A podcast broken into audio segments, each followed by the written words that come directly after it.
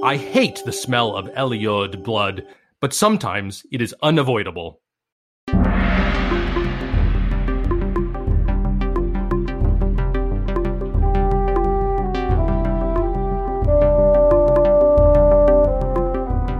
This is Allie Daniels, and you're listening to Antimony.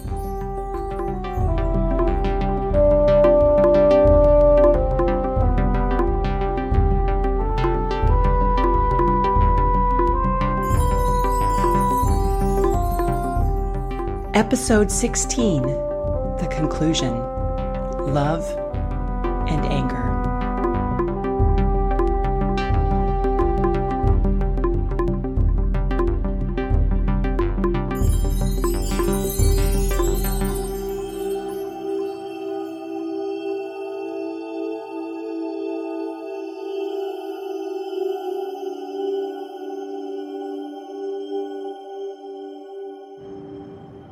That's where we should be landing. Uh, Reykjavik Airport.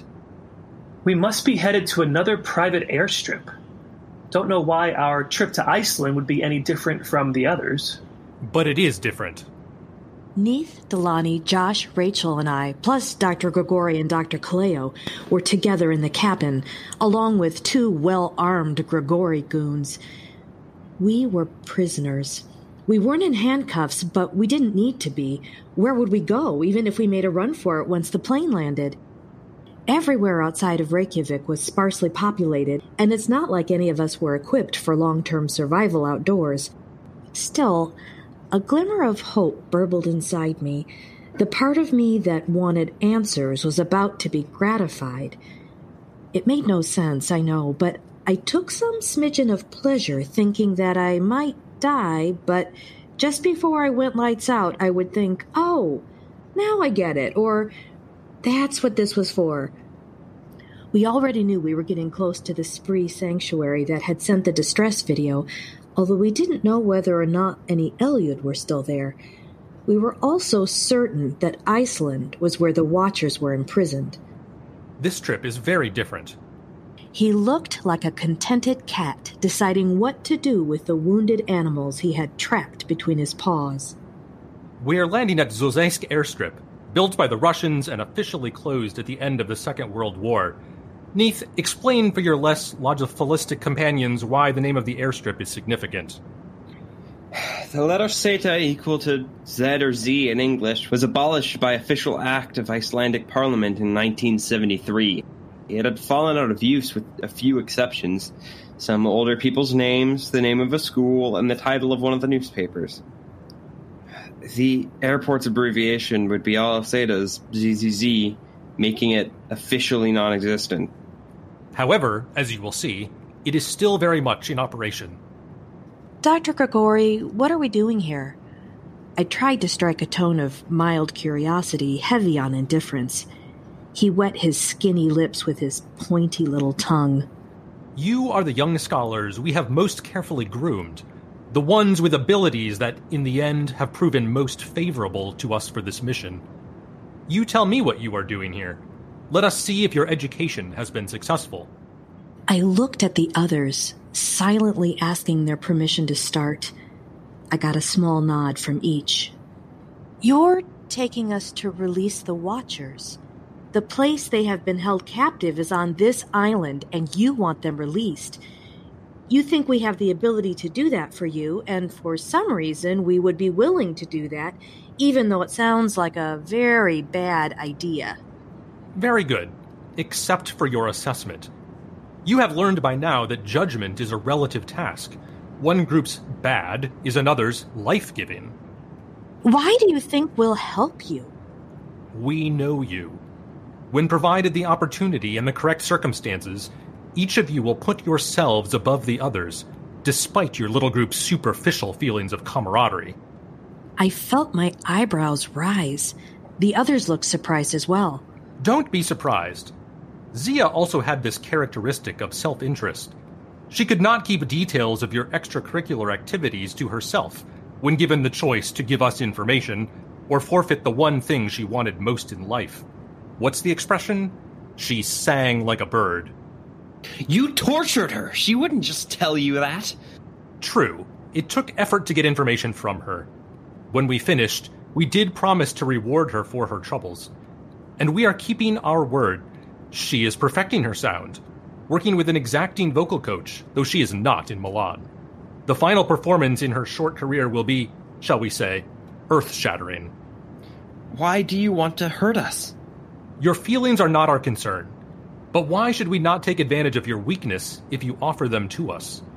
How you respond is your concern, perhaps even your choice. For example, Neith has allowed himself to feel affection for Zia, and now he suffers the consequences of those feelings. Feelings are a waste of time, a distraction. In the end, it is your actions that define you. But wasn't it the Watcher's feelings that got all this started? They felt attracted to human women and desired life with them on Earth. If they hadn't followed their feelings, they would have stayed in their place. Everything would have been fine, and, actually, you wouldn't exist.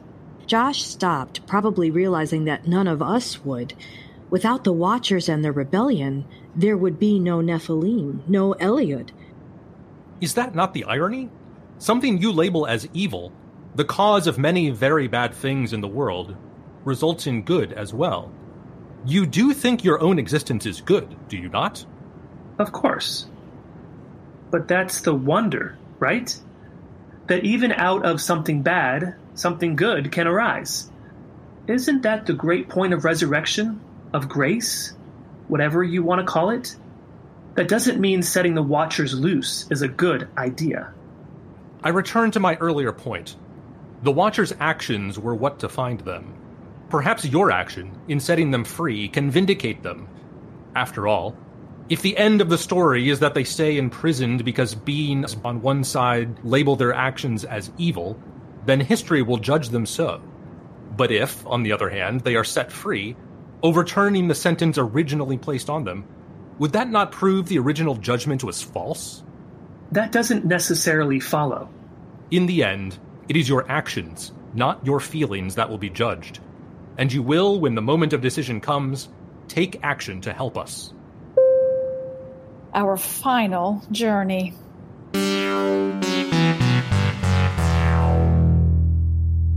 We got into the two silver Porsche Cayennes that were waiting when we stepped off the jet and zoomed off along a smooth paved road toward an ice covered mountain in the distance.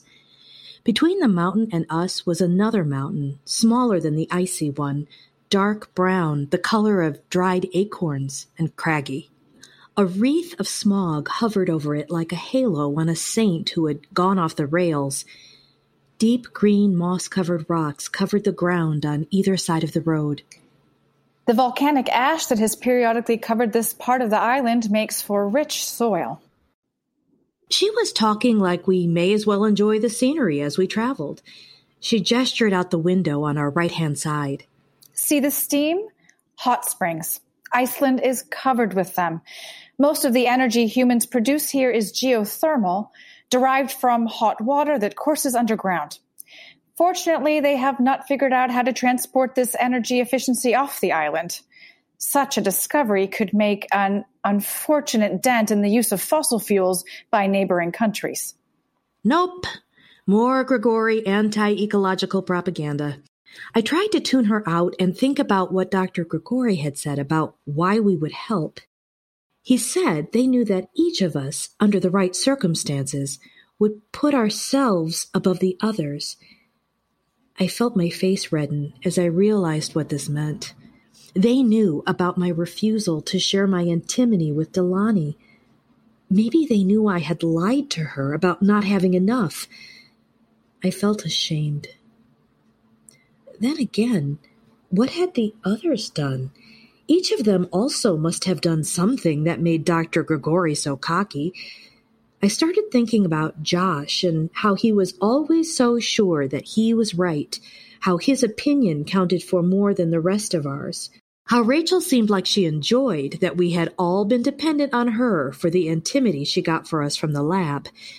how Neith always made me ask for an explanation of whatever fancy word he used, as if he liked watching my confusion while I tried to figure out what he was talking about.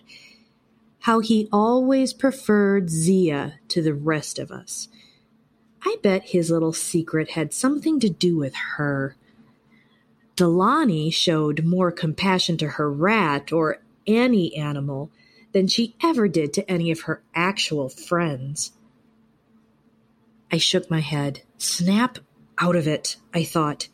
This is exactly what they want you to do. They are hoping to divide us, turn us against each other. I looked at sweet Neith, so gentle and so sad over Zia's departure, and even more sad thinking she had suffered, and how he always just wanted what was best for her. Josh was so funny and thoughtful and smart. Why shouldn't his opinions count for more when they were so often right? Rachel always watched out for us, and I'm sure giving antimony away could get her in big trouble. And Delaney had stuck with me the whole time, when her animals probably were kinder to her than any of us, including me. I blinked back a tear and resolved not to give in to the temptation to put myself first. The road under us had turned to crushed red gravel, but we still rocketed along, a plume of dust rising behind us. The smell of gravel always made me carsick. If I had to throw up, would they stop? Could I make a run for it? Where would I go? The landscape around us looked more like moonscape. The mossy green rocks had given way to dusty carmine, the color of dried blood. Ahead of us, the mountain appeared closer, but between it and us was desolate, hard packed earth. I focused on looking out the front window and pretended the bounces and jerks of the drive came from being on an amusement park ride instead of inside a speeding vehicle taking us to a horde of evil angels. The Tower of Terror had nothing on us. Breathe in, breathe out, I thought. At least no water was in sight. When we got closer to the brown and desolate looking mountain with its grimy halo, we slowed, and I could see that it wasn't deserted at all. Workers emptied buckets of silvery rocks into steel ore cars on a rail. Smoke belched from a stack. An iron contraption emptied large containers of silvery rocks onto a pile. Workers scurried over to the pile as soon as the container was emptied and filled their buckets, then loaded another car. Our newest and most efficient antimony mine. Beyond the mountain of antimony, just like the Book of Noah said. That's where the Watchers are imprisoned. Recently opened and already producing a sizable yield. Do not look too closely at the workers. You will not like what you see. Antimony burns the skin of beings not suited to its consumption. Look at you, so concerned, but you would not trade places with them voluntarily. If we had no other plans for you, I would give you the opportunity to test my assertion. Their families are grateful for the small income they receive. You are grateful for the product. All but Neith cannot survive without it. A small price, discomfort for workers with no other options. Great advantage for us. You feel superior in your judgment of me, but in your secret thoughts, you agree. I saw a pink face, marked with scars like overblown roses, look up from behind a bucket as we rolled past. The driver hit the accelerator, and we left the antimony mine behind. After about 30 more minutes, the hard packed red landscape and gravel road ended abruptly. Our vehicles stopped right at the edge of an immense rock fall. The driver opened our doors and we stepped out onto stones the size of loaves of bread. Ahead of us, the stones got bigger, the size of end tables, then sofas, then boulders taller than any of us. The SUVs shifted into reverse and roared off, leaving us teetering on the rocks. The wind howled. I turned the collar up on my thin jacket and hugged my elbows. We stood there, keeping our balance and shivering against the blowing wind for only a minute when a huge slate gray vehicle with oversized tires crunched up next to us on the rocks. Land Rover Defender was emblazoned across its grille.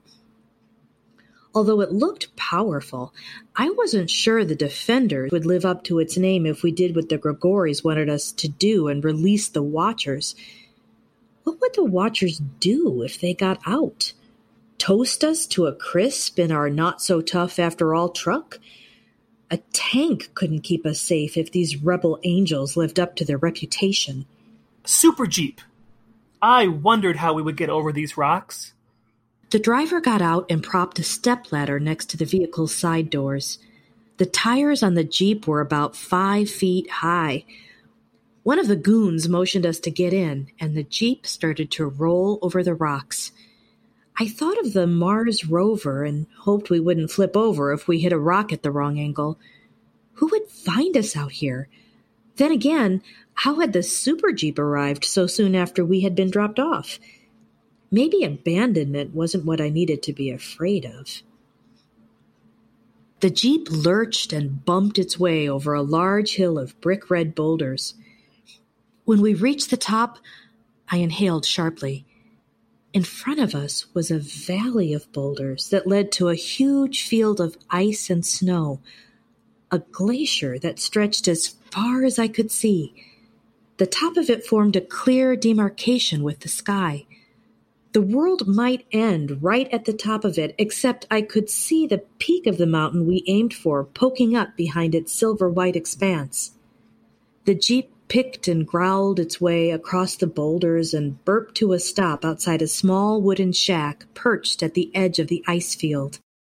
A guard ushered us out, and a tall man with broad shoulders and thick blond hair came out of the shack. The temperature here was much colder than when we got off the plane, just above freezing. The man motioned us to come into the shack. The warmth of the building made me feel a little better, but the snowmobile suits hanging on a rack did not. Put these on. Gunter will assist you. The blond brute, who must be Gunter, looked at each of us and handed us black snowmobile suits, boots, gloves, and helmets, and motioned for us to put them on. Dr. Kaleo and Dr. Grigori went to a closet at the back of the shack and pulled out two sleek black leather suits that fitted them perfectly. Hurry up!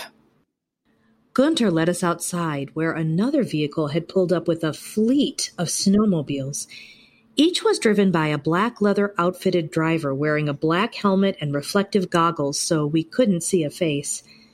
The drivers revved the snowmobile engines and Gunter escorted each of us to a snowmobile and indicated that we should get on and hold on to the driver.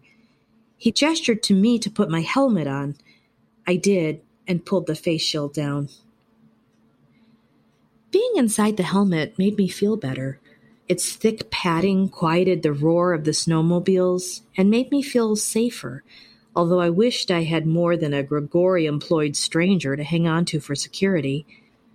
Gunter raised his arm like he was signaling the beginning of a race, and we roared off toward the summit of the icy hill. Rivulets of water ran beneath us. The glacier must be melting. The combination of speed, ice, and flowing water about six inches deep made my stomach lurch and my head feel a little woozy. I repeated to myself, Never alone as I clung tighter to the stranger speeding me toward a certain danger. When we reached the crest of the hill, I noticed that the ice had become solid. The glacier field stretched out ahead of us about another half mile, then was interrupted by a large crater about 100 yards in diameter. Thin strands of steam rose from its dark maw. So, this is what a volcano encased in ice looked like. I breathed a sigh of relief when I realized the volcano must be dormant since the ice around it was completely frozen. Despite the wisps of steam, the magma in the middle must be fairly recessed and calm not to be heating up any of the ice we were zooming across. We reached the lip of the crater. The driver reached around and plucked me off the back of the snowmobile. I pulled off my helmet. The sun had come out, and the glare off the ice was blinding. I squinted, shielded my eyes with my hand, and saw that everyone else was also standing by their snowmobiles. Suddenly, the snowmobiles all revved and reversed, then spun around and roared off in the direction from which we had come, leaving the four of us alone with Dr. Kaleo and Dr. Grigori. Apparently, they didn't think we would need a return trip anytime soon. The snowmobile roar reduced to a drone, like a small squadron of bees in retreat. Then silence. Then I realized it wasn't silent at all. I thought I could hear the roar of air in my own ears, like when you put earplugs in and your own breath sounds as loud as thunder. But it wasn't my breath. It was coming from outside of me. My first instinct was to put my helmet back on and regain the muffled quiet.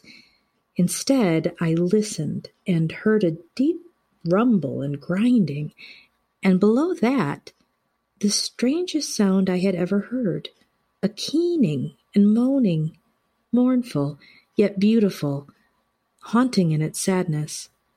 Can you hear it? Better yet, can you decipher it? Magma? I chose to ignore the deeper and more disturbing sound. I wished I could keep the question mark out of my voice, as if sounding certain would give me the strength I lacked. Yes, magma is the source of the rumble and hiss. As it heats, one also hears a roar that will increase until the sound is masked by the earthquake that will most likely accompany the eruption. But whether one will hear the roar of the volcano or the roar of the watchers when they are freed is a better question in our particular circumstance. What's the whining sound? Is that your precious watchers? Are they crying? I wanted to cheer. Go, Josh. You be the judge. Could be the watchers, but perhaps it is coming from over there. He pointed past the crater's far rim, and we saw it a small wooden hut. The new location of Spree's Iceland Sanctuary. We decided to relocate its residents here once we found them, our way of honoring these young Eliud who will be amongst the very first to see the Watchers released. The sound is definitely coming from the crater. It's the Watchers. So it is, but not for long. You still haven't explained why we should or would help you, let alone how. Give me the rat. What rat? He will smother inside your snowmobile suit. Give him to me. Please don't hurt him. I am not going to do anything to him. I am giving you a choice. Go into the crater, and I will bring your little friend along. Do not go into the crater, and you both freeze out here. Your choice. The presence of Bruce didn't really make a difference. We would all freeze if left out here by ourselves, rat or no rat. But Bruce had proved useful in the past. Maybe bringing him along was a good idea. I'm sure we all want to see what's down there anyway. That's the best they can do? Get down there or the rat turns into a popsicle? that does seem lame. At least we know the volcano isn't active. There's only the faintest whiff of sulfur. If this volcano were about to erupt, the smell of rotten eggs would have choked us all the moment we got off the plane. The sulfur smell was tempered by the odor of rock, soil, must, and moss. Okay, one thing not to be afraid of. It is time to make our descent. The wind picked up, and I started to shiver. Maybe going into the crater would provide some relief, at least until the snowmobiles came back or we figured out what to do next to get us out of this situation. Dr. Grigori led the way to a ladder that poked the ends of its side rails just above the lip of the crater. Single file. Josh, you first. Neith, you can go last. That way, we'll all be just below you, rooting for you. It should be fine. I'll be facing a wall, so I won't be able to tell the height I'm at. Dr. Grigori, what's to prevent other people from discovering where we are? Don't tourists here love these sorts of adventures? Snowmobile on a glacier, climb into a volcano, that sort of thing? What makes you so sure someone won't come upon us while we're in here? Very astute, Kaya. However, there are two reasons no one will discover or rescue you. First, most super jeeps aren't so well equipped to handle the terrain we have crossed to get here. The second, Neith can guess. Whatever the name of this glacier and volcano are, they have a lot of Zetas in them. Correct. No longer on the map. Where we now stand is merely a speck of one of the largest ice fields in Europe, formerly known as Zizabras. Descend. All right already. We inched downward. The ladder felt secure enough, but I was nervous trying to find the rungs with my bulky snow boots and big puffy mitts on my hands. Thankfully, about fifty steps down, we reached a large rocky shelf. A railing had even been installed along the edge so we could look down to where the next rock shelf jutted out. Another ladder connected the level we currently stood on with the one below. The bright sun shone down into the crater and illuminated the hole. I could see that the crater walls narrowed in like we were climbing into a funnel made of red rock. It was definitely warmer inside. Dr. Grigori and Dr. Kaleo removed their gloves and undid the zippers on their snowsuits and nodded to us to do the same. How far down do we go? Three more levels. We must keep going so we do not lose the light. Good thing the volcano isn't active. Volcanic gas is heavier than the air we breathe. It would force the oxygen out of the air around us, and we would suffocate. You're not making us feel better. It's gonna be okay. I wasn't so sure. Our descent to the third level was the longest. The walls had become quite narrow, with not much space around us, maybe about five feet. I tried to remember what we had learned about volcanoes in science class. Were we in the throat of the volcano, the part where the ash, then lava spews out? When we reached the bottom of the third ladder, the space opened to a much wider chamber with a low ceiling and a wide, firm floor. Small torches were affixed to the walls, and they burned a smoky light that flickered and made our shadows lengthen, then shorten, then lengthen again. It looked like strange black expanding and shrinking creatures were dancing all around us. I could hear the watchers keening, a hissing, the drip of water onto rock, and low rumble and the whoosh of the torch flames. The gale brewing above us outside the volcano was completely shut out.